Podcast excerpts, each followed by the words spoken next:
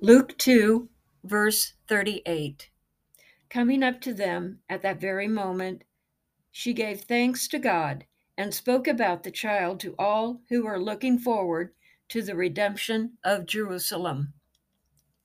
Yesterday, we looked at Simeon in the temple as the baby Jesus was being dedicated by his parents, Mary and Joseph. Today, we look at Anna.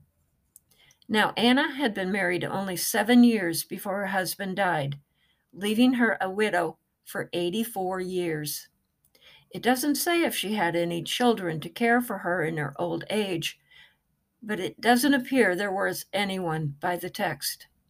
It tells us she spent all her time in the temple, worshiping, fasting, and praying, relying and dependent on the church to meet her meager needs, utterly trusting in God to provide for her, as Isaiah 54 5 says, Your Maker is your husband.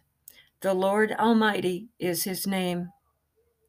Her simple life, one of service to God and others, as she waited for her Redeemer. And here he was before her, her heart overflowing with thanksgiving to God as Anna stared into the baby's face.